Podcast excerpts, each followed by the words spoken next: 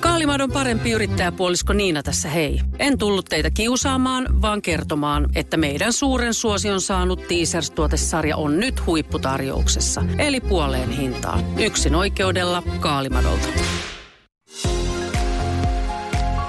Moi, mun nimi on Taneli Rantala. Ja mä olen Jukka Joutsiniemi. Me ollaan Lifted. Tervetuloa kuuntelemaan Yksi hyvinvointi-podcastia.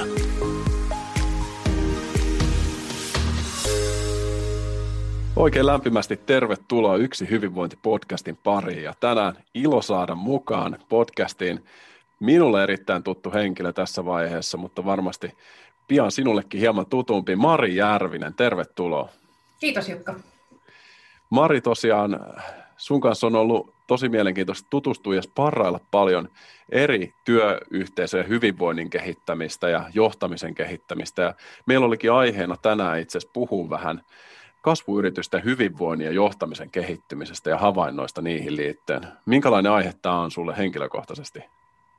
No, tämä on oikeastaan yksi sellainen aihe, mikä on minulle kaikista sellainen äh, mielenkiintoisin tai sydäntä lähellä, erityisesti tällä hetkellä, ja on ollut muutama vuoden ajan jo, että tosi kiva, että saan just tästä aiheesta puhua, puhua tuota tänään sun kanssa. Joo, joo tämä on mullekin, mullekin semmoinen oma intohimo ja mielenkiinnon kohde, niin sitä kautta varmasti hauska keskustelu luvassa, mutta ennen kuin mennään siihen aiheeseen, niin saat, saat Mari työ- ja organisaatiopsykologia ja olet etenkin tästä aiheesta kiinnostunut, niin valottaisitko vähän taustaa, että miten ylipäätään päädyit työ- ja organisaatiopsykologiksi tai tälle, tälle uralle? Joo, se on ihan hauska tarina. Oikeastaan kun, kun lähdin tota, lukion jälkeen miettimään, että mitä mä nyt sitten tässä tekisin, niin en oikeastaan tiennyt, että mihin tästä nyt suuntaisi ja, ja pidin sitten välivuoden ja mietin asiaa ja sitten kun ajattelin, että no mitä, mä, mitä pääsykoekirjoja mä nyt haluaisin tässä lukea, niin aina sitten jotenkin se mielenkiinto kääntyi tavallaan ihmisiin ja ihmisen mieleen ja miksi ihmiset tekee milläkin tavalla. Että ajattelin myös, että olisi voinut lähteä kauppakorkeaan esimerkiksi, mutta se ei sitten tuntunut jotenkin tarpeeksi syvältä, syväluotaavalta niin kuin ihmisten suhteen, niin sitten päätin lähteä lukemaan psykologiaa ja ei mulla hirveän selkeä ajatusta siinä kohtaa ollut, että se nyt, että mikä, mikä sovellusala nyt olisi semmoinen oma ja, ja ei ehkä tarvinnutkaan olla. Ja, mutta sitten siinä alkuvaiheessa heti ensimmäisenä vuonna niin luin työ- ja organisaatiopsykologian ensimmäisen johdantokurssin, se oli mun mielestä ihan äärimmäisen tylsä. Ihan siis jäätävän tylsä kurssi, että et miten tällaista jaksaa kukaan tahkota, ja eihän tästä nyt ole mitään hyötyä, ja, ja kun mä mieluummin sitten olisin miettinyt niitä ihmismielen asioita ja, ja sellaista. Mutta sitten joku naksahti, kun mä olin vaihdossa Hollannissa tota, siinä toisen ja kolmannen ää, opiskeluvuoden aikana. Ja, ja, ja sitten mä aloinkin tajuta, että tässähän on niin kuin tosi paljon mielenkiintoista ja ihmiset, että miten ihminen toimii, niin se vaikuttaa sitten kaikkeen, mitä se tekee tiimeissä ja sitten taas mitä tiimit tekee tai mitä siellä on ilmiöitä, niin vaikuttaa kaikkeen siellä organisaatiossa ja, ja siinä sitten tavallaan tuli sitten ympyrä sulkeutu sen suhteen, että se kauppakorkea ajatus vähän niin kuin pääsi myöskin sieltä esille, että, että kun yritykset ja organisaatiot kuitenkin on, on usein sitten jonkunnäköisen liiketoiminnan parissa. Ei tietenkään kaikki, mutta joka tapauksessa ne samat ilmiöt sieltä löytyy, niin, niin sitten siitä lähdin oikeastaan erikoistumaan jo, jo sitten perusopintojen aikana. Ja sitten sen jälkeen vielä erikoistuin enemmän, että kävin sitten lisäkoulutuksia työnohjaajaksi ja prosessikonsultiksi ja sitten nämä erikoistumisopinnot siihen päälle, niin, niin tota, siinä aika selkeästi on nyt sitten tullut jo valittua tämä sovellusala, että en ihan hirveästi enää varmaan lähtisi mihinkään neuvolaan tai terapiaan. No en tiedä, terapia nyt voi olla aika lähellä kuitenkin, mutta sitten joo, nyt, nyt ollaan oltu tällä uralla tässä semmoista oikeastaan kohta 15 vuotta, niin, niin tota, edelleen on mielenkiintoista, edelleen oppii lisää. Joo, pitää sanoa kyllä, että itse olen myös miettinyt sitä, että mikä on semmoinen asia, missä haluan syventyä, kun kävin aikoina niin just tuon kauppakorkeakoulu ja mulla oli, nyt, nyt on pohtinut paljon, niin kyllä tämä psykologia on semmoinen, minkä kanssa tulee oltu paljon ihmisen mieleen ja hyvinvointiteemoja ja työyhteisön kehittämisen puolesta, niin työn, työn liitännäisenä niin syvennettyä tähän aiheeseen, niin ehkä tämä olisi semmoinen, mikä itsekin miettisin yhtenä ykkösvaihtoehtona, jos olisin nyt lukiossa ja päättäisin, että lähden, lähden opiskelemaan, mutta joo, tosi mielenkiintoista. Mites, mites sitten, kasvuyhtiöt, kun sä, sä, sä oot maininnut ja oot tehnyt paljon nyt työtä kasvuyhtiöiden äh, hyvinvoinnin kehittämisen, johtamisen kehittämisen kanssa, niin mitä kautta tämä, tämä polku sitten avautui sulle?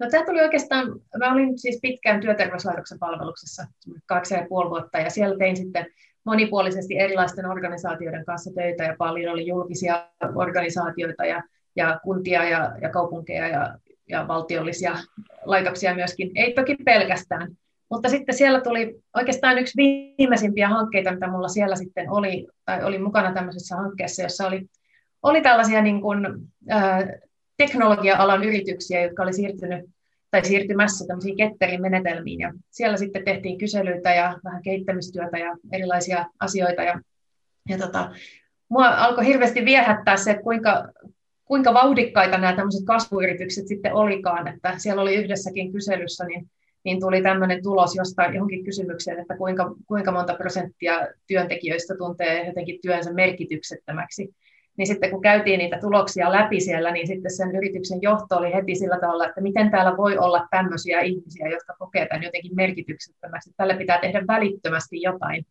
Ja, ja tämä oli ihan erilainen ajattelu kuin sitten mitä monessa muussa organisaatiossa oli, että hitaasti kääntyviä isoja laivoja, että no voidaan tässä nyt jotain vähän muokata. Mutta mut siinä yrityksessä esimerkiksi niin haluttiin laittaa sitten aika paljonkin asioita uusiksi. Ja, ja siitä tuli semmoinen olo, että tähän on hirveän kiva toimia tämmöisten firmojen kanssa, jotka sitten pystyy tekemään nopeampia käännöksiä ja haluaakin tehdä niitä ja oikeasti kehittää asioita niin, että ihmisillä on siellä hyvä olla ja että olisi hyvä työpaikka. Niin siitä se sitten lähti ja lähdin sitten tietoisesti siinä jo suuntaamaan sitä, sitä huomiota ja opiskelemaan lisää näistä kasvuyrityksistä ja, ja sitten tota, lähdin sieltä sitten ää, jossain kohtaa itsenäiseksi ammatti, ammatinharjoittajaksi sitten muutaman vuoden tässä nyt ollut freelancerina, niin siinä kohtaa sitten selkeämmin tein vielä sellaisen siirron, että, että otin sitten nämä startupit ja, ja kasvuyritykset sitten semmoiseksi omaksi erikoisalaksi, koska huomasin myöskin, että heillä ei ollut hirveästi tarjolla sellaisia palveluita tai asiantuntijoita, jotka ymmärtäisivät sitä maailmaa ja jotka sitten olisi niin kuin valmiita tarttumaan heidän tarpeisiin ja auttamaan heitä siinä aika vauhdikkaassakin maailmassa ja turbulentissa maailmassa, missä he elää ja kasvaa. Kyllä, kyllähän tämä kasvuyrityskenttä on niin kuin monella tavalla tärkeä ja omalaatuinen myös hyvinvoinnin näkökulmasta, että nyt huomataan, että esimerkiksi meidän Suomen talouden kasvu niin nojaa entistä enemmän siihen, että löytyisi, löytyisi tämmöisiä uusia yrityksiä, jotka pääsisivät kasvamaan. Ja usein sitten huomataan, kun on erilaisten työyhteisöjen kanssa päässyt tekemään hyvinvointiin liittyvää työtä, niin siellä ei välttämättä ensimmäisenä asiana olekaan sitten siinä kasvun mahdollistajina mielessä se, että ihmisethän sen tekee ja paljon on nuoria ihmisiä töissä ja, ja niin kuin on sitä joustoa siinä mielessä henkisen jaksamisen ja tuon just agiilin uuden oppimisen osalta, mutta aika usein sitten tavallaan joudutaan kantapään kautta kokemaan erilaisia oppeja tässä kasvuyhtiökentästä. Miten sä, miten sä itse näet tämän niin kuin kasvuyhtiökentän hy- hyvinvoinnin ja tämmöisen yrityksen kasvamisen, niin minkälaisia ajatuksia se herättää sinulle ensimmäisenä? No oikeastaan ensimmäinen ajatus, mikä minulle tulee mieleen, että siellähän on valtavasti energiaa ja usein ollaan tekemässä sellaisia asioita, joita ei ole aikaisemmin tehty tai ainakin tehdään uudella tavalla ja, ja ollaan kauhean innostuneita siitä ja sitten varsinkin, jos se lähtee liikkeelle siitä, se liiketoiminta ja asiakkaat, asiakkaatkin tykkää ja rekrytoidaan uusia ihmisiä ja tiimi kasvaa, niin niin se energia usein säilyy, mutta sitten se, että pysyykö se pakko kasassa, että ollaanko esimerkiksi sen perustajatiimin kanssa edelleen menossa samaan suuntaan, ja mitä sitten tehdään, kun sitä tiimiä onkin siinä enemmän kuin se kaksi tai kolme tai viisi, niin heti jo siinä kymmenen ihmisen kohdalla niin alkaa olla sellaista haastetta, että täytyy vähän tietoisemmin miettiä näitä asioita. Ja, ja tota, toki on sitä mieltä, että ihan sieltä alusta saakka, että kun on vain se bisnesidea olemassa, niin siinä kohtaa jo pitäisi miettiä sitä vähän pidemmällä tähtäimellä sieltä ihan startup-vaiheesta asti. Ja, ja on ollut näissä kiihdytysohjelmissa esimerkiksi tukemassa tätä prosessia, että mietitäänpä niitä arvoja, mietitäänpä, että millainen kulttuuri me haluttaisiin tänne ja, ja minkälaisia roolituksia ja tällaisia, mutta että sitä energiaa saataisiin vähän niin kuin suunnattua sillä tavalla, että se myöskin on niin kuin kestävällä pohjalla, eikä, eikä lähde siitä sitten hajoamaan. Kyllä, näinhän se on tyypillistä, että varsinkin yritykset kehittää jonkunlaisen visio ja mission ja jonkun tasoiset arvot, mutta se, se sitten, että kun se on erittäin yrittäjävetosta aluksen toiminta ja pikkuhiljaa laajenee, niin huomataan yleensä vasta pikkasen myöhään, että hei, että meidän pitäisi miettiä vielä tarkemmin, että miten nämä arvot jalkautuu. Mm. Se on varmasti semmoinen tosi tärkeä, tärkeä, tärkeä, että ne arvot jäisivät vaan niihin seinätauluihin, mitä siellä on. niinpä, niinpä.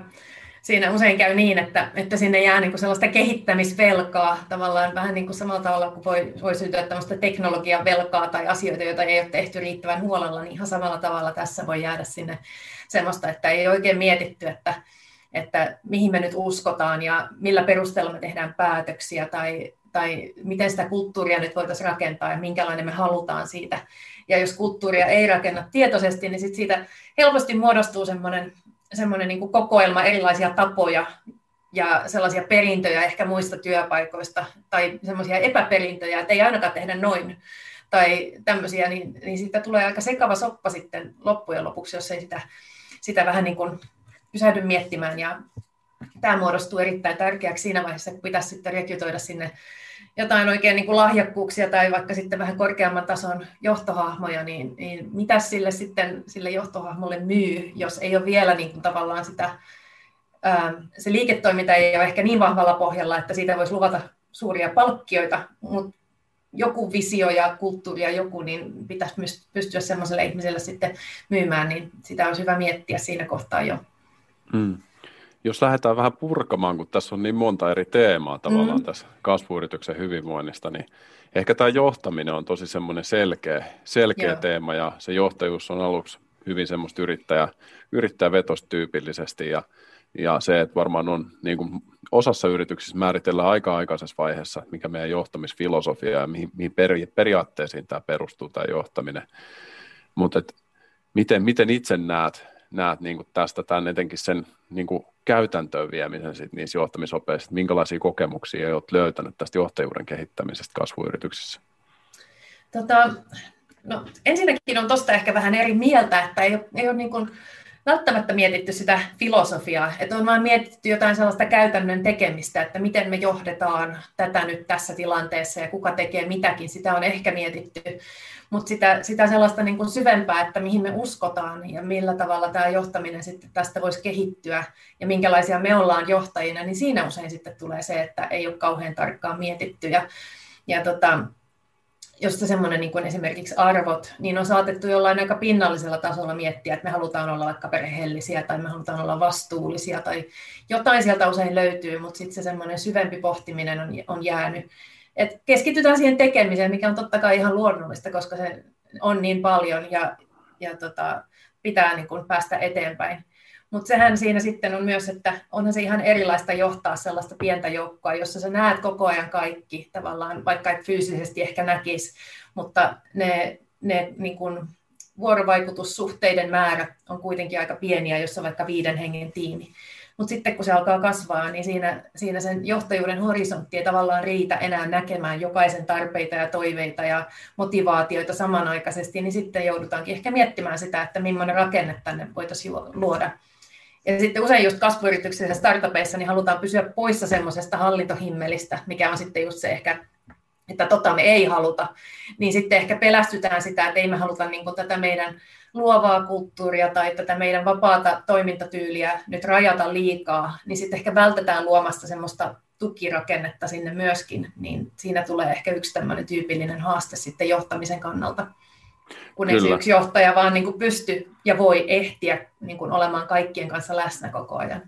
Joo, sillä on huikea vaikutus, että minkä tämän näiden yrittäjien tai yrittäjän niin kuin tausta on itse siinä, että kuinka paljon kokemusta on tämmöisestä mm niin kuin systemaattisesta ja niin kuin suuntaan näyttävästä johtajuuden kehittämisestä. Että aika monissa tapauksissa on varmaan semmoinen, että se kokemus saattaa olla aika, aika kuitenkin suppeeta, ja, ja sinänsä, sinänsä sit sen kautta ei välttämättä tule sitä ymmärrystä, että miten pitää panostaa, että kun, kun oikeasti viedään näitä meidän arvoja käytäntöön sen johtamisen avulla. Mm, mm.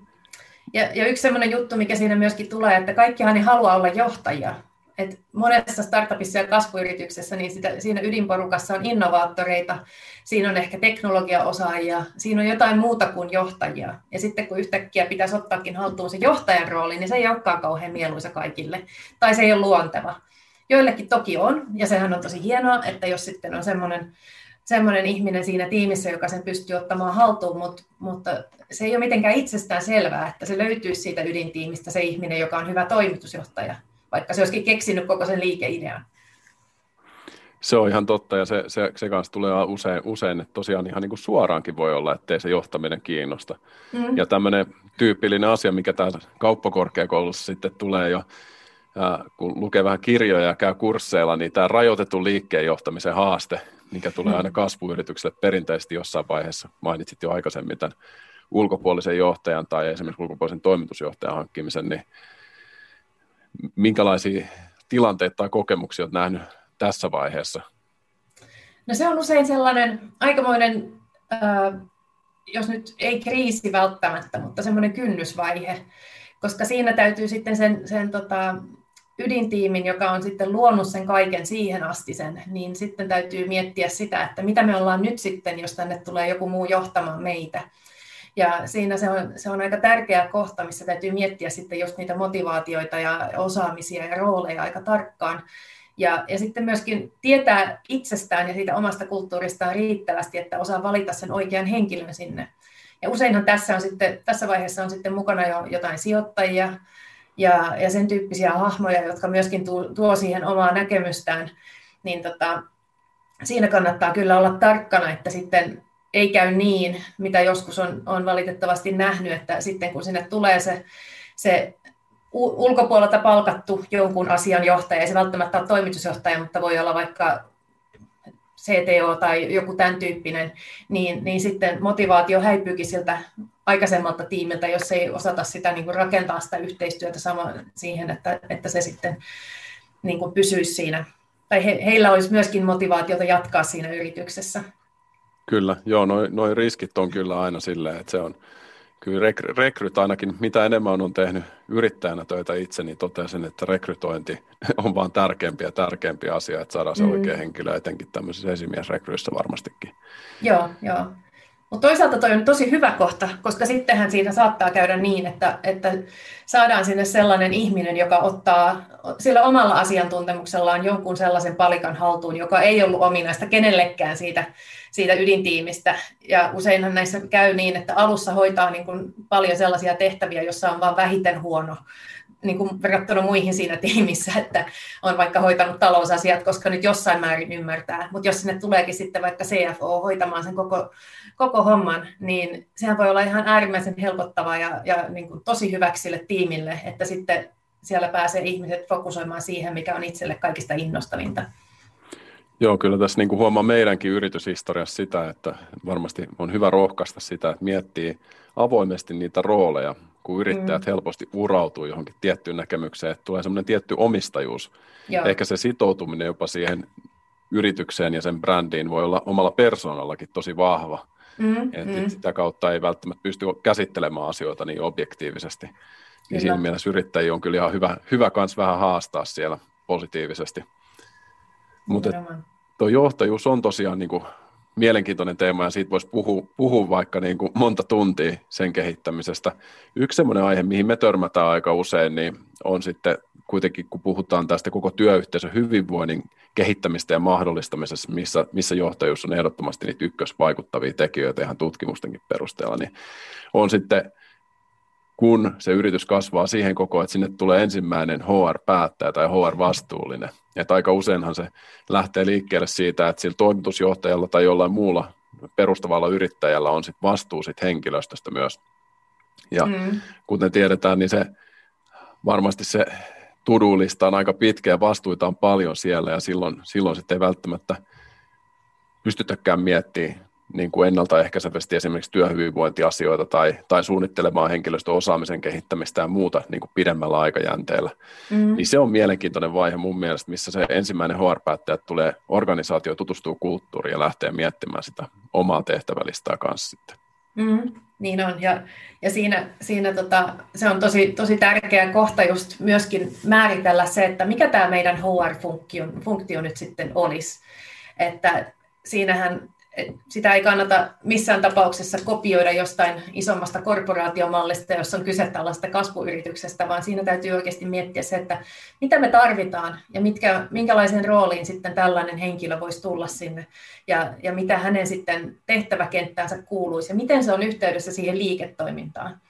Ettei lähdetä luomaan sellaista irrallista rakennetta sinne, että tämä hoitaa jotenkin nämä ihmisasiat, koska eihän ne ole mitenkään irrallisia siitä, mitä se liiketoiminta on ja mitä se johtaminen on ja kaikki nämä asiat. Eli, eli ehdottomasti niin pitää miettiä se, että miten, minkälainen palikka sieltä nyt puuttuu ja miten se sopii yhteen sitten sen kaiken muun tekemisen kanssa siellä. Joo, ja se on mielenkiintoista nähdä monissa kasvuyrityksissä varsinkin se myös HR ottaa vähän sitä omaa tonttiaan siellä, että miten nämä ihmisasiat on yhteydessä siihen liiketoimintaan, mm-hmm. ja että se nähdään siellä osana niitä prioriteetteja, mitkä pitää olla kunnossa, jotta se perälauta ei vuoda niin sanotusti, että niitä huippuosaajia lähtee pois, koska se niin kuin, kulttuuri ei välttämättä toteudu niiden arvojen mukaisesti, ja se on varmaan semmoisia tyypillisimpiä kasvun esteitä ja haasteita, mitä yritykset sitten kohta jossain vaiheessa. Mm, mm. Joo, ja, ja siinä joskus mennään siihen sudenkuoppaan, että sitten palkataan sinne joku vaikka kokenutkin HR-päällikkö tai joku tällainen, ja sitten jotenkin siinä omassa vauhdissa ajatellaan, että hoida sä tämä kulttuuri tässä jotenkin sitten kuntoon. niin ei se mene niin, koska sehän pitäisi sitten olla siellä läpi sen koko yrityksen ja kaikessa siinä arjen tekemisessä pitäisi näkyä se, että miten se kulttuuri siellä muodostuu tai minkälainen se on. Eli ei se ole mikään semmoinen irrallinen juttu, jonka voi ulkoistaa vaikka, vaikkakin sisäisesti sitten yrityksessä jollekin ihmiselle, joka sen sitten toteuttaa. Et niinhän, niinhän se ei toimi, vaan se pitäisi olla niin kuin siellä joka paikassa. Ja oikeastaan mä olen tuosta johtajuudestakin sitä mieltä, että erityisesti tämmöisissä kasvuyrityksissä niin kannattaisi miettiä sitä, että mikä kaikki on johtajuutta siellä. Että se ei pelkästään sen jonkun yhden ä, toimitusjohtajan tai johtotiimin asia, vaan siellä on paljon sellaisia johtajuustekoja ja vastuunkantoa ja tilanteita, joissa ihmiset niin kuin, tekee asioita, jotka vie asioita eteenpäin. Että sen huomaaminen, että se johtajuus on siellä paljon laajempana kuin se, että se kuuluu vain jollekin yhdelle ihmiselle. Kyllä, ja niin kuin mainitsit jo tuossa aikaisemmin tässä keskustelussa, niin se on mielenkiintoista, kun näitä organisaatiomalleja ja tavallaan tämmöisiä eri, niin kuin kuinka monta porrasta esimerkiksi organisaatiossa, kuinka hierarkisia ollaan, ja onko siellä ollenkaan semmoista virallista esimiesroolia edes tänä mm. päivänä, niin mm. nekin, on, nekin on omia tilanteitaan. Mutta miten itse koet muuten tänne, kun olet nähnyt monen näköisiä kasvuyrityksiä ja johtajuuden malleja, niin ei ole sinänsä niin kuin one size fits all ratkaisua varmasti, mutta et tänä päivänä on nyt sitten päästy testaamaan kuitenkin Suomessakin ja suomalaisissa mm. kansainvälisissä yrityksissä aika monissa tämmöistä tota noin, niin täysin flättiä itseohjautuvaa organisaatiota, niin minkälaisia kokemuksia sulla on siitä liittyen johtajuuteen? No, mä oon oikeastaan sitä mieltä, että, että riippuu ihan tilanteesta toki, mutta sitten sellaista niin kuin perinteistä positiota, että on tällainen esimies, joku, joka on tällainen manageri, joka niin kuin hoitaa sellaiset päätöksentekoasiat tai, tai, tai jotenkin niin kuin hallinnoi jotain tämmöistä, niin sitä ei välttämättä tarvita. Mutta ihmiset kaipaa kuitenkin just niitä tukirakenteita, ja sitä, että mistä mä kysyn neuvoa, jos mä tarvin tähän jotain, tai mistä mä saan apua, jos mulla on pulma, tai, tai millä tavalla me nyt niin kuin organisoidutaan täällä niin kuin tiimeissä, tai jos asiakka- asiakkaalle tehdään töitä, niin, niin kuka ottaa vastuun mistäkin. Niin nämä on niitä semmoisia johtajuuden elementtejä, jotka täytyy siellä jotenkin olla mietittynä.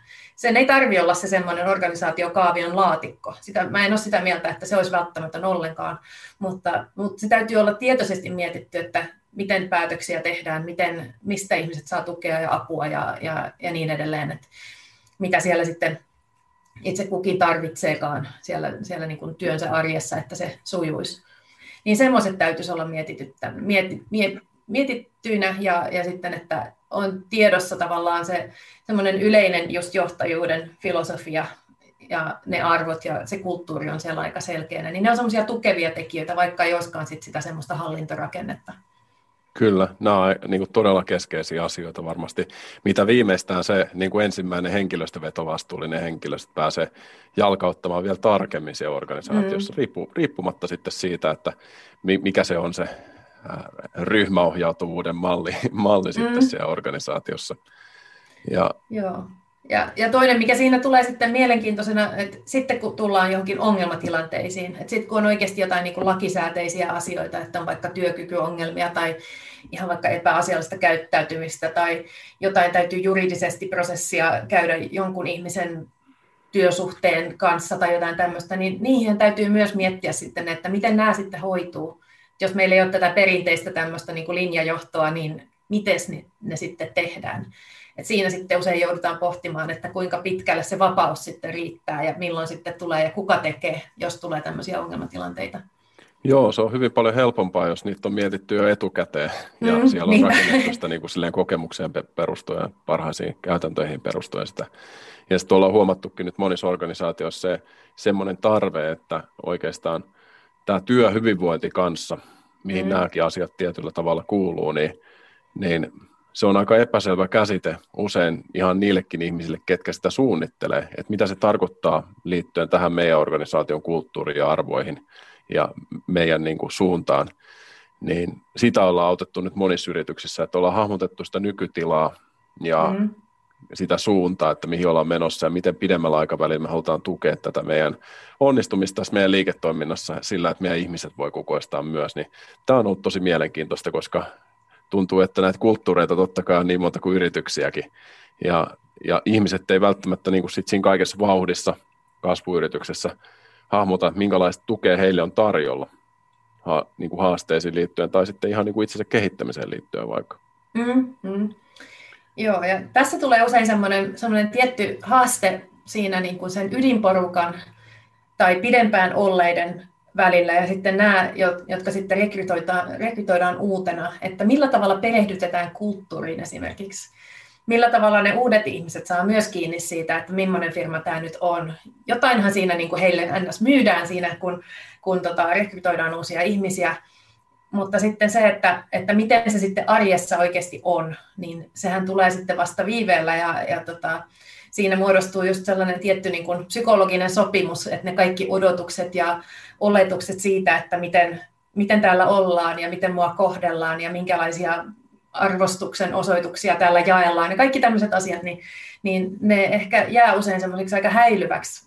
Ja tässä just täytyy sitten fokusoida paljon siihen, että, että millä tavalla uusi ihminen sitten pääsee sisälle sitten siihen, siihen yritykseen, eikä pelkästään sillä asiatasolla, että sulla on nyt tämä osaaminen ja sitä käytetään täällä hyödyksi, vaan niin kuin ihmisenä ja, ja kokonaisuutena siinä.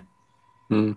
Kyllä joo, toi on kyllä varmasti se niin kuin yksi semmoisia tärkeimpiä asioita kanssa siinä se kasvuyrityksen kasvun onnistumisessa, mm-hmm. että saadaan se niin kuin perehdytyskokemus toimimaan hyvin ja, ja siinä pystytään miettimään oikeasti vähän syvemmin, syvemmin ihmistä kokonaisuutena ja sitten tuomaan sitä yrityksen niin kuin arvoja ja kulttuuria siihen uuden ihmisen arkeen. Mm. Se, on, se on haastava kokonaisuus kyllä. Se on kyllä joo ja, ja sitten joskus käy niin, että, että ne julkilausutut toimintamallit ja arvot ja sellaiset, niin, niin sitten kun ne kohtaa todellisuuden, niin ne ei välttämättä sitten ulkopuolelta tulevan ihmisen silmissä enää kohtaakaan kauhean hyvin. Niin siinä olisi tosi tärkeää myöskin semmoinen seuranta, että sitten kun ihmiset on tullut sinne sinne, niin että jatkettaisiin sitä keskustelua ja vuoropuhelua siitä, että miten nyt on mennyt ja, ja missä nä, näet, että, että voitaisiin parantaa. Ja oikeastaan ensimmäiset kuusi kuukautta on sellaisia niin kuin aika kriittisiä siinä, että sen jälkeen ihminen on jo aika niin kuin sulautunut sinne, sinne firmaan, niin, niin tota, siinä kohtaa kannattaa kyllä kuunnella tarkkaan, jos joku ihmettelee, että ai täällä onkin tämmöistä, niin heti kannattaa kysyä, että ai miksi, mikä, mikä tässä nyt niin kuin hämmentää, kerro ihmeessä lisää. Mm, kyllä joo, tuo on tosi, totta kai tuommoinen henkilökohtainen kohtaaminen ja sitä kautta sen palautteen löytäminen semmoisilta ihmisiltä, jotka pää, vähän niin kuin uusin silmin näkee se organisaation, niin on tosi mm. mielenkiintoista. Meillähän nyt on tullut Iina meidän tiimiin Customer Success-puolelle, niin hänen kanssa ollaan käyty myös tätä samaa, samaa keskustelua mm. Liftedissä, että miten, miten meidän arvot ja tekeminen näkyy arjessa. Mutta oikeastaan tähän liittyen myös niin yleisesti tämmöinen mittaaminen, niin tässä henkilöstöpuolella on yksi teema, mikä on aika semmoinen niin kuin musta aukko, mitä on käsitelty aika paljon myös tässä meidän podcastissa, muun muassa mm. Marko Kestin kanssa ja, ja muidenkin, muidenkin haastateltavien kanssa aikaisemmissa jaksoissa, mutta et, kyllähän tässä niin kuin kasvuyrityksessäkin se, että saisi jotenkin rullaamaan sen, että sitä henkilöstön työtyytyväisyyttä, sitoutuneisuutta ja sitä kokemusta siitä, että miten, miten ne yrityksen arvot toteutuu, niin saataisiin jollain mm. säännöllisillä niin kuin väliajoin kyseltyä. Et me suositellaan kyllä vahvasti sitä, että – olisi vähintään kvartaaleittain sit sitä pulssia siitä mm. organisaatiosta.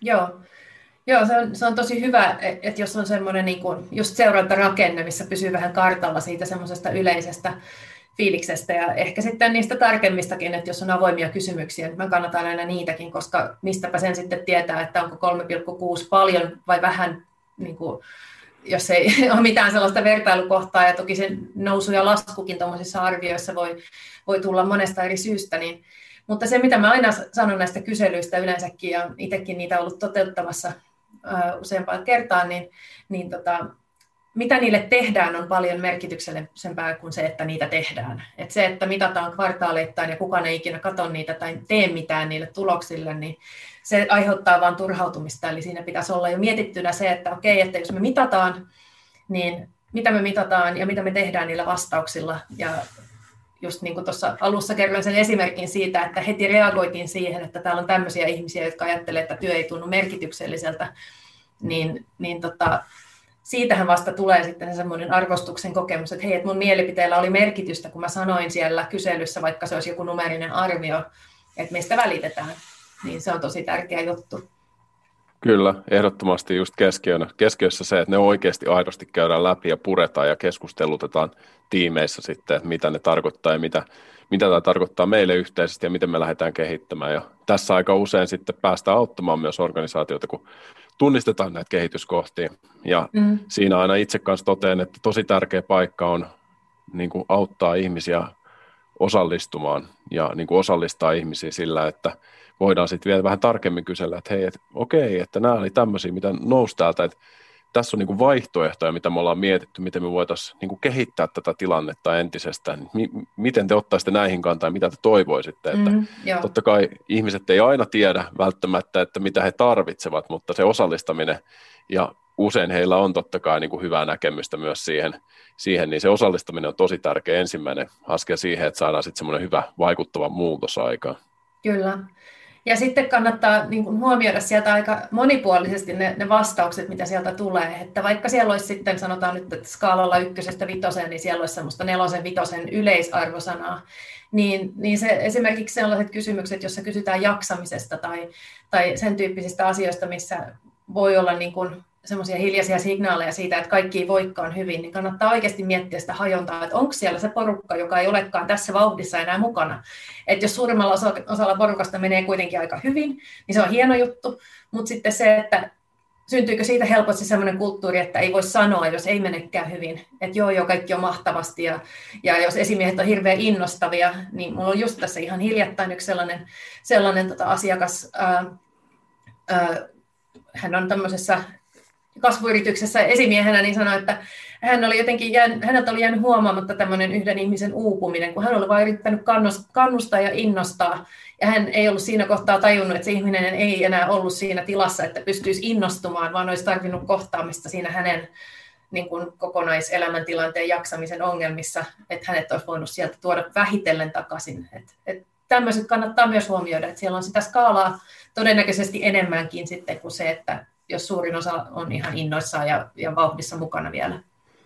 Voin kyllä myös kompata ihan omien kokemuksen ja tämmöisen niin kuin oman kantapääkokemuksen kautta tätä, että itse on myös tämmöinen innostuja ja helposti, kun tässä hyvinvointialallakin on silleen, että puhutaan vain hyvistä asioista ja mennään sille energialla eteenpäin, niin ei, ei sitten välttämättä tule luotua sitä esimiehenä sitä psykologista turvallisuutta sillä, mm-hmm. että niin kuin aidosti jakaisi, että jos on joku mennyt pieleen itsellä tai jos on ollut rankka päivä, niin se on kyllä usein semmoisille nuorille, nuorille esimiehille niin kuin tosi tärkeä tai esihenkilöille tai lähijohtajille, mitä termiä käytetäänkään nyt, niin mm. tosi tärkeä muistutus, että pitäisi pystyä niin kuin aidosti kertomaan niistä haasteista, niin usein se sitten oikeasti auttaa, auttaa niitä muita henkilöitä vielä enemmän. Joo, ja erityisesti nyt etäaikana, että et se, että ei oikeastaan voi kysyä liian monta kertaa, että hei, mitä sulla oikeasti kuuluu. Et sillä ensimmäisellä kerralla todennäköisesti saa sen harjoitellun vastauksen, että joo, joo, kaikki on ihan fine, hyvin menee tässä näin. Ja sitten jos kysyy vielä uudestaan, niin saattaa saada vähän moniulotteisemman vastauksen. Ja sitten jos siellä oikeasti on joku pielessä, niin sen sitten kannattaa vielä niin kuin vähän kaivella, että, että hei, että voittaisiko auttaa jotenkin, tai, tai, tai että missä, missä mennään nyt sitten niin kuin tämän, tämän jaksamisen suhteen. Niin ne on tosi tärkeitä, koska ne viestii myöskin sitten muille siellä työyhteisössä, että hei, jos mullekin käy noin joskus, niin, niin siihen se, se kohdataan ja, ja siihen suhtaudutaan myönteisesti ja hyvin ja, ja niin kuin tukevalla tavalla, eikä vaan heitetä sitä niin kuin sivuun, että kaikki ei vaan siinä vauhdissa aina pysy mukana ja kaikille meille voi tulla niitä hetkiä myöskin. Joo, tämä henkinen jaksaminen sekä niin kuin esihenkilöroolissa että koko työyhteisössä ja mm. psykologisen turvallisuuden näkökulma, niin näähän on ollut näitä kysytympiä aiheita nyt tässä äh, NS uudessa normaalissa, mistä Joo. kukaan ei tykkää sanana, mutta kyllähän näitä teemoja säkin olet päässyt viemään eteenpäin työyhteisössä. Niin mitkä on semmoista, sun, mielestä, sun mielestä semmoisia hyviä havaintoja, mitä näissä on tullut näissä keskusteluissa, kun niitä on viety eteenpäin työyhteisössä? No oikeastaan yksi sellainen tosi tärkeä juttu on se, että niitä näkökulmia on hirveän monenlaisia. Että just jos ajatellaan vaikka nyt tätä, että tässä, tässä niin kuin virtuaalijohtamisen maailmassa eletään nyt tällä hetkellä, niin saman firman sisällä voi olla tosi erilaisia kokemuksia siitä, että miten se toimii. Siinä kannattaa oikeasti niin kuin panostaa siihen keskusteluun ja siihen, että, että niin kuin avaa niiden toisten silmiä sille omalle tilanteelle. Ja sitten jos jo, jonkun asian on huomannut, että mikä menee hyvin, niin, niin että senkin voi jakaa, että sitten voi oppia toisiltaan. Niin se nyt tämmöisenä yhtenä esimerkkinä, just eilen oli yksi tämmöinen koulutus, jossa, jossa yhden organisaation esimiehet sitten keskusteli näistä asioista, ja sielläkin heräsi sellaista keskustelua, että, että näkyy ne erot tavallaan siinä, että miten siellä ihmiset pärjäilee tämän, tämän tilanteen kanssa. Joo, ei kyllä tota ei voi korostaa missään nimessä liikaa, että, että kohdattaisiin ihmisiä ja vähän ylikommunikointi on se sopiva mm. taso kommunikointiin varmaan tässä tilanteessa. Ja ollaan huomattu myös näissä, niin kuin etenkin näissä johtamisen valmennuksissa, että kyllä semmoinen niin kuin kasvuyrityksessä myös niin semmoinen vertaistukiryhmän luominen ja fasilitoiminen näille esimiehille niin on, on tosi tärkeää kyllä. Mm. Että sitä ei välttämättä luonnostaan näistä, näistä asioista pääse sparraamaan, kun on niin kova vauhti siellä organisaatiossa. Että siihen semmoinen niin systemaattisen toiminnan rakentaminen on varmasti tosi arvokasta sen yrityksen niin kuin jatkokehitykselle. Joo, kyllä. Ja just semmoinen, toi vertaistuki on tosi hyvä, koska kuka muu sitten voisi ymmärtää niin hyvin sitä, niitä tilanteita, mitä siellä vastaan tulee, kuin sitten samassa positiossa olevat. Että, ja siinä just on, on usein on näitä just, ei ehkä nyt ihan vasta työelämään tulleita, mutta voi olla niitäkin, mutta niin kuin nuoria ja, ja ei ole ehkä hirveästi kertynyt sitä semmoista kokemusta siitä, että miten tämmöisissä hankalissa tilanteissa voidaan sitten toimia, niin niin tota, jos ei siellä ole hirveästi sitten sellaisia johtorakenteita, mistä sitten voisi aina mennä ylempää kysymään, niin sitten se vertaistuki siinä, että voidaan yhdessä keksiä ratkaisuja ja mahdollisia reittejä niin tilanteista eteenpäin, niin sehän lisää just sitä resilienssiä ja semmoista, että päästään vaikeistakin tilanteista sitten etenemään johonkin suuntaan, ettei jäädä sitten ainakaan kiinni niihin. Joo, olisi tärkeää miettiä kyllä muistaa myös, kun sit pääsee pitämään näitä ensimmäisiä koulutuksia. Että sekin on ymmärrettävää, että kun vauhti on niin kuin kova kasvuyrityksissä ja rekry tulee ja muuta, on tämmöisiä selkeitä prioriteetteja niin kuin liiketoiminnan suhteen, niin että välttämättä nämä koulutukset sitten siinä kestää hetken, että päästään yhtenäistämään, niin mm-hmm. näissä mun mielestä aina, aina korostan sitä, että sitten pystyttäisiin luomaan semmoisia yhteisiä toimintatapoja siihen johtamiseen. Että et, et ei, ei, ei jätetä sitä siihen, että jäisi vaan siihen yksilön havaintoihin ja oppeihin ja näin, että vaan niin pystyttäisiin rakentamaan semmoista systemaattista pohjaa, minkä pohjalta sitten niin jatkossa pystytään vielä paremmin, paremmin niin tukemaan sitä työyhteisöä. Joo, ja tässä oikeastaan voi palata sinne vähän taaksepäin meidän keskustelussa niihin arvoihin ja kulttuuriin ja tämmöiseen, että, että sitten kun ne on oikeasti sisäistettynä ja sellainen niin kuin elävä osa sitä yrityksen arkea, eikä vaan semmoinen, että tehty joku huoneentaulu tai jonnekin pöytälaatikkoon laitettu, että nyt on kehitetty arvot, vaan että miten ne ohjaa sitä päätöksentekoa, millä tavalla ne tukee sitä yksittäistä henkilöä siellä, kun, kun hän tekee jonkun päätöksen vaikka rekrytoinnissa, että millaisia ihmisiä me voidaan vaikka tänne ottaa, minkälaisia me ei voida ottaa, tai, tai miten mä toimin tässä vaikeassa tilanteessa tämän mun tiimiläisen kanssa, niin jos siellä on semmoinen vahva pohja sille, että me ollaan yhdessä mietitty, että näin me toimitaan, niin se nopeuttaa sitä tosi paljon, lisää myöskin sitä luottamusta siihen, että ihmiset toimii samansuuntaisesti, vaikka ei sitten aina samalla tavalla. Et tapoja voi olla monenlaisia, mutta sitten, että se arvopohja on sama, niin, niin tota, se, se auttaa tosi paljon siinä ja luo semmoista tehokkuutta myöskin siihen niin kuin päätöksentekoon sitten, ettei tarvitse kysyä aina sitten joltakin. Nimenomaan, ja tuossa just puhutaan siitä, että silloin se on oikeasti sisäistetty, mm. kun se tulee mukaan tuommoisiin arkisiin tilanteisiin, jotka saattaa yllättääkin siellä. Mm. Että et vaikka on uusia johtamistilanteita esimerkiksi nuorelle esimiehille, niin sitten pystyy siihen arvopohjaan nojaamalla niin tekemään niitä oikeita yhteisiä ratkaisuja. Kyllä, joo. Et, et yhden kanssa mulla oli tässä just pari viikkoa sitten oli tämmöinen coaching keskustelu, jossa mietittiin hänen omia arvojaan, että mitä hän haluaa tuoda, tuoda siihen omaan johtamiseensa. Ja, ja hän sitten päätyi semmoisiin, siinä oli kolme niitä, nyt en muista sitä kolmatta, mutta ainakin niin, että jokainen kohtaaminen, mikä hänellä on tiimiläisten kanssa, niin pitäisi olla kunnioittava ja kiinnostunut. Et sitten, jos ei aina pysty olemaan niin täysin täydellinen esimies omasta mielestään, niin sitten ainakin, että jos nämä nyt on ainakin täyttynyt, niin sitten on ainakin tehnyt jotain oikein. Niin antaa myöskin vähän sellaista armollisuutta siihen omaan tekemiseen, että ei voi aina onnistua, mutta tietyt asiat olisi hyvä aina olla niin kuin kunnossa. Kyllä. Me ollaan Lifterin, Lifterillä nyt uudistettu meidän arvoja ja, mm-hmm. ja me ollaan kiteytetty ne tälle oikeastaan kolmeen, kolme arvoa. Ja ja ensimmäinen on semmoinen rohkea askel, eli, eli niin kuin rohkeasti lähdetään ratkaisemaan haastaviikin tilanteita ja niin luotetaan siihen omaan osaamiseen. Ja mm. sitten näissä työyhteisöasioissa myös rohkeasti puututaan, puututaan ja nostetaan niitä kehitysasioita esille. Ja sitten toinen, toinen meillä on tämmöinen uteliaisuus yleisesti, okay. että ollaan kiinnostuneita ja halutaan pitää tämmöinen niin kuin aloittelijan mieli siinä mielessä, että vähän niin, niin kuin mun mielestä lapsissa on parasta ja lapset oppii eniten sen takia, koska ne suhtautuu niin kuin leikillä ja uteliaisuudella asioihin. Mm.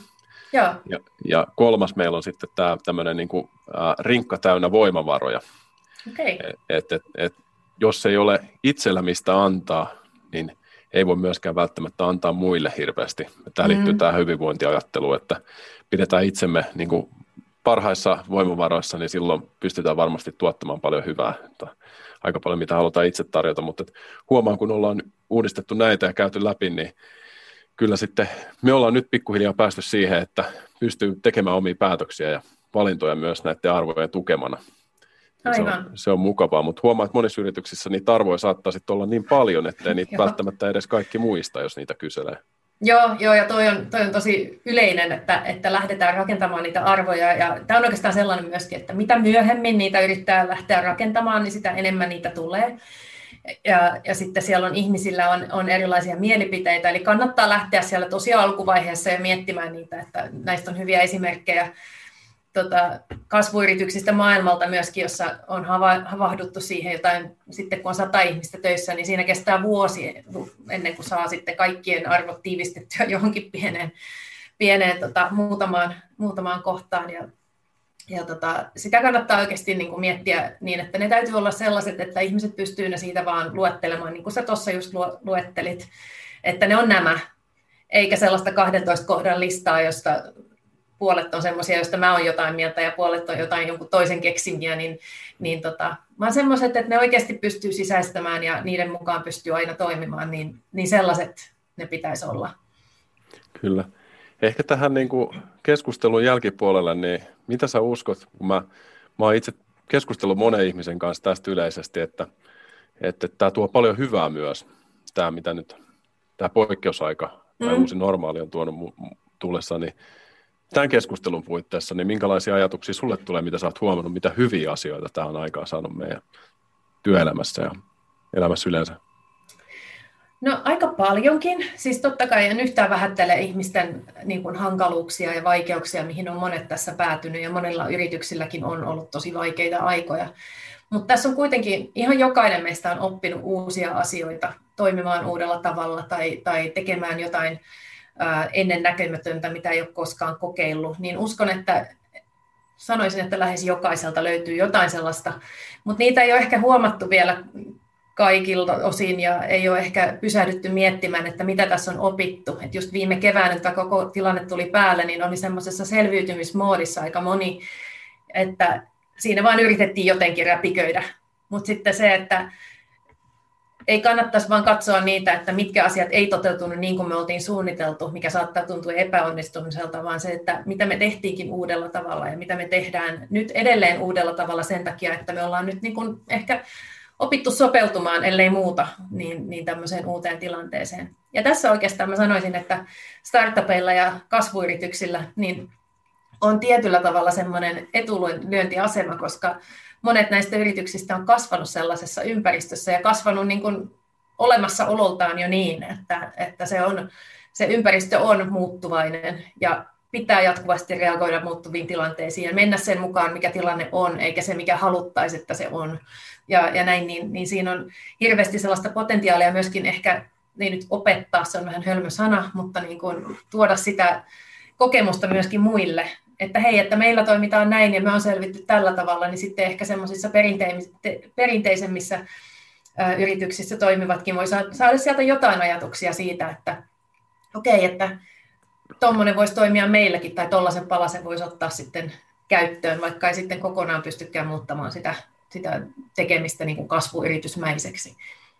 Kyllä, sieltä on ehdottomasti kasvuyrityksistä tämmöistä agiileista toimintatavoista paljon opittavaa. Mm. Yksi positiivinen asia, minkä olen itse huomannut, niin hyvin monissa organisaatioissa, etenkin asiantuntijaorganisaatioissa, niin ollaan nyt sitten huomattu, että ollaan tyytyväisiä siihen, että itse asiassa työtyytyväisyys on kasvanut mm. ää, monilla ihmisillä, kun, kun tota, työjousto ja, ja tämmöinen niin kuin vapaa-ajan ja työn yhteenliittäminen sitten, kun on vähän tottunut näihin uusiin etätyötoimintatapoihin, niin on, on sitten kasvanut, että tuntuu, että hajaantuu silleen, että osa, osa ihmisistä ää, nauttii todella paljon etätyöstä ja se sopii, ja toiset sitten kaipaa tosi paljon takaisin sinne toimistolle ja työyhteisöön, mutta mm. varmasti se on selvää, että tässä on päästy kokeilemaan uudenlaisia työelämän niin kuin, tapoja, uudenlaisia tapoja toimia työyhteisönä ja, ja kehittää sit sitä, että mitä me halutaan olla tulevaisuudessa. Mä uskon, että tämä tulee viemään työelämää entistä niin kuin terveempää ja parempaa suuntaan ihmisten kannalta. Joo, ja, ja vaikka se nyt oli ehkä hieman niin kuin ihmisten psyykelle väkivaltainen toi viime vuoden, niin kuin, kun tämä alkoi tämä koko juttu, mutta aika paljon on, on ihmiset joutunut kyseenalaistamaan semmoisia omia oletuksia siitä, että ei noin voi tehdä. No kylläpä voi. Ja, niin, ja ei se toimi noin. No kyllähän ne on saatu toimimaan. Monet asiat on, on tällaisia, niin, niin sieltä löytyy kuitenkin varmasti niitä oppeja, jotka tulee kantamaan. Ja sitten jos ja kun tässä nyt palataan siihen tilanteeseen, että voitaisiin mennä toimistolle, niin ehkä mietitään sitä, että milloin se on tarpeellista ja milloin se on järkevää, milloin matkustetaan, milloin tehdään jollain toisella tavalla, mitkä välineet olisi sitten niin kuin parhaita.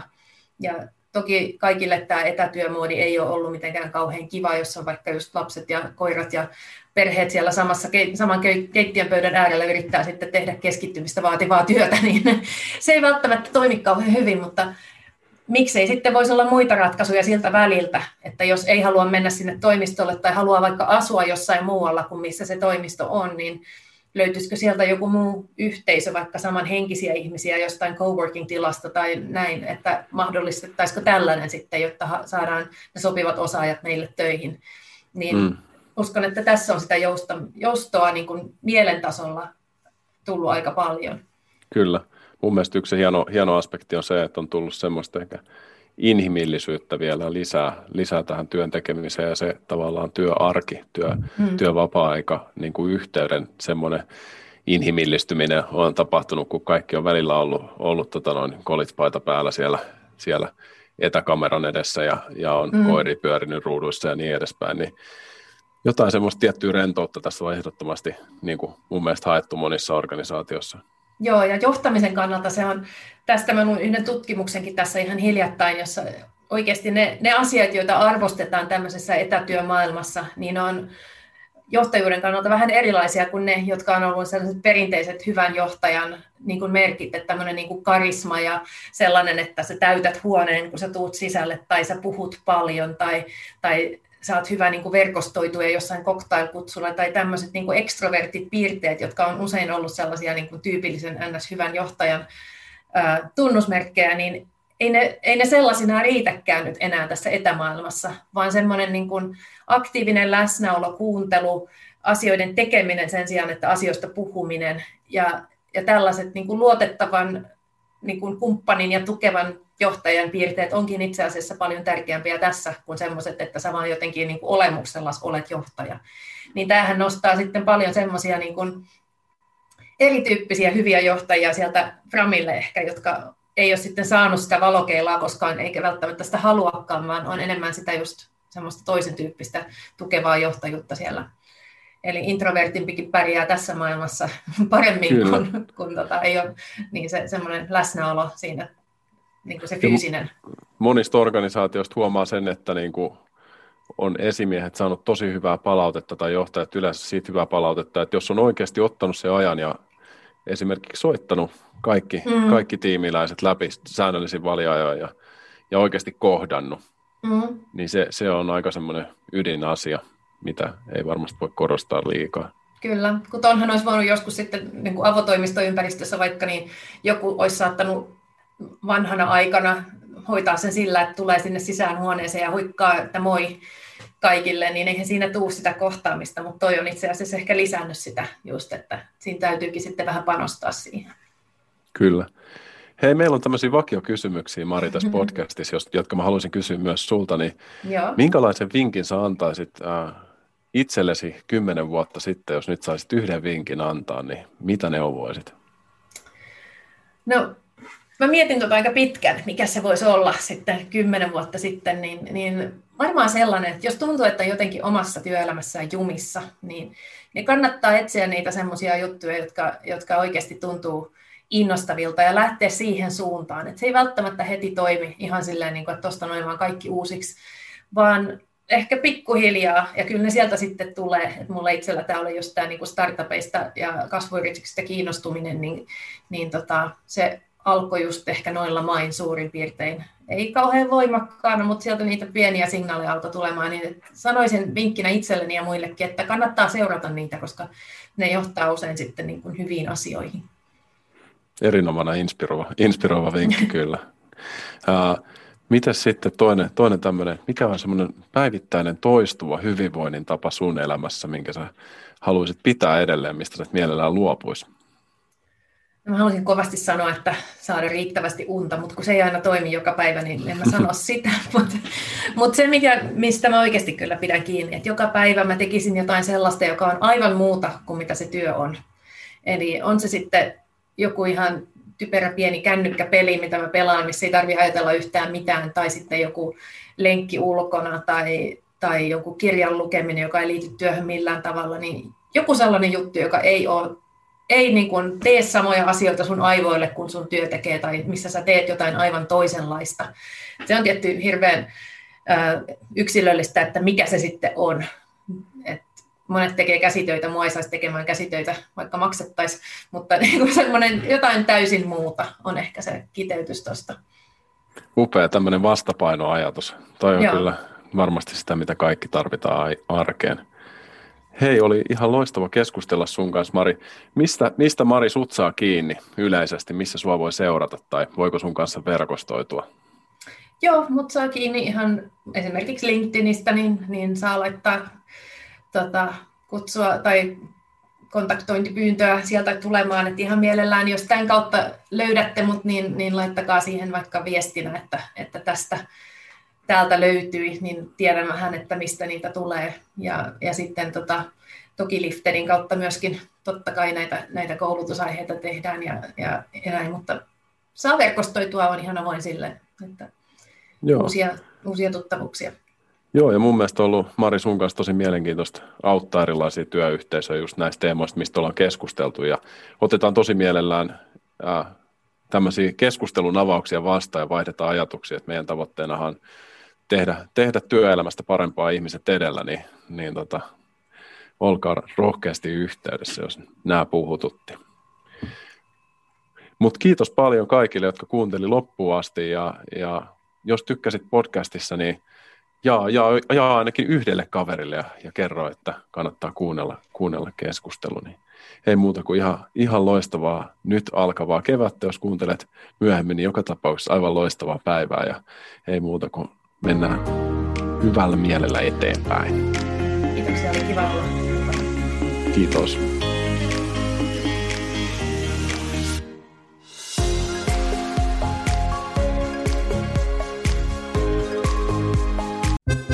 Kaalimadolta Niina terve. Meillä olisi nyt myynnissä yksin oikeudella mahtavan monipuolinen ja huippusuosittu Teasers-tuotesarja. Puoleen hintaan. Eli siis huipputarjouksessa. Kannattaa tulla ostoksille. Kaalimato.com.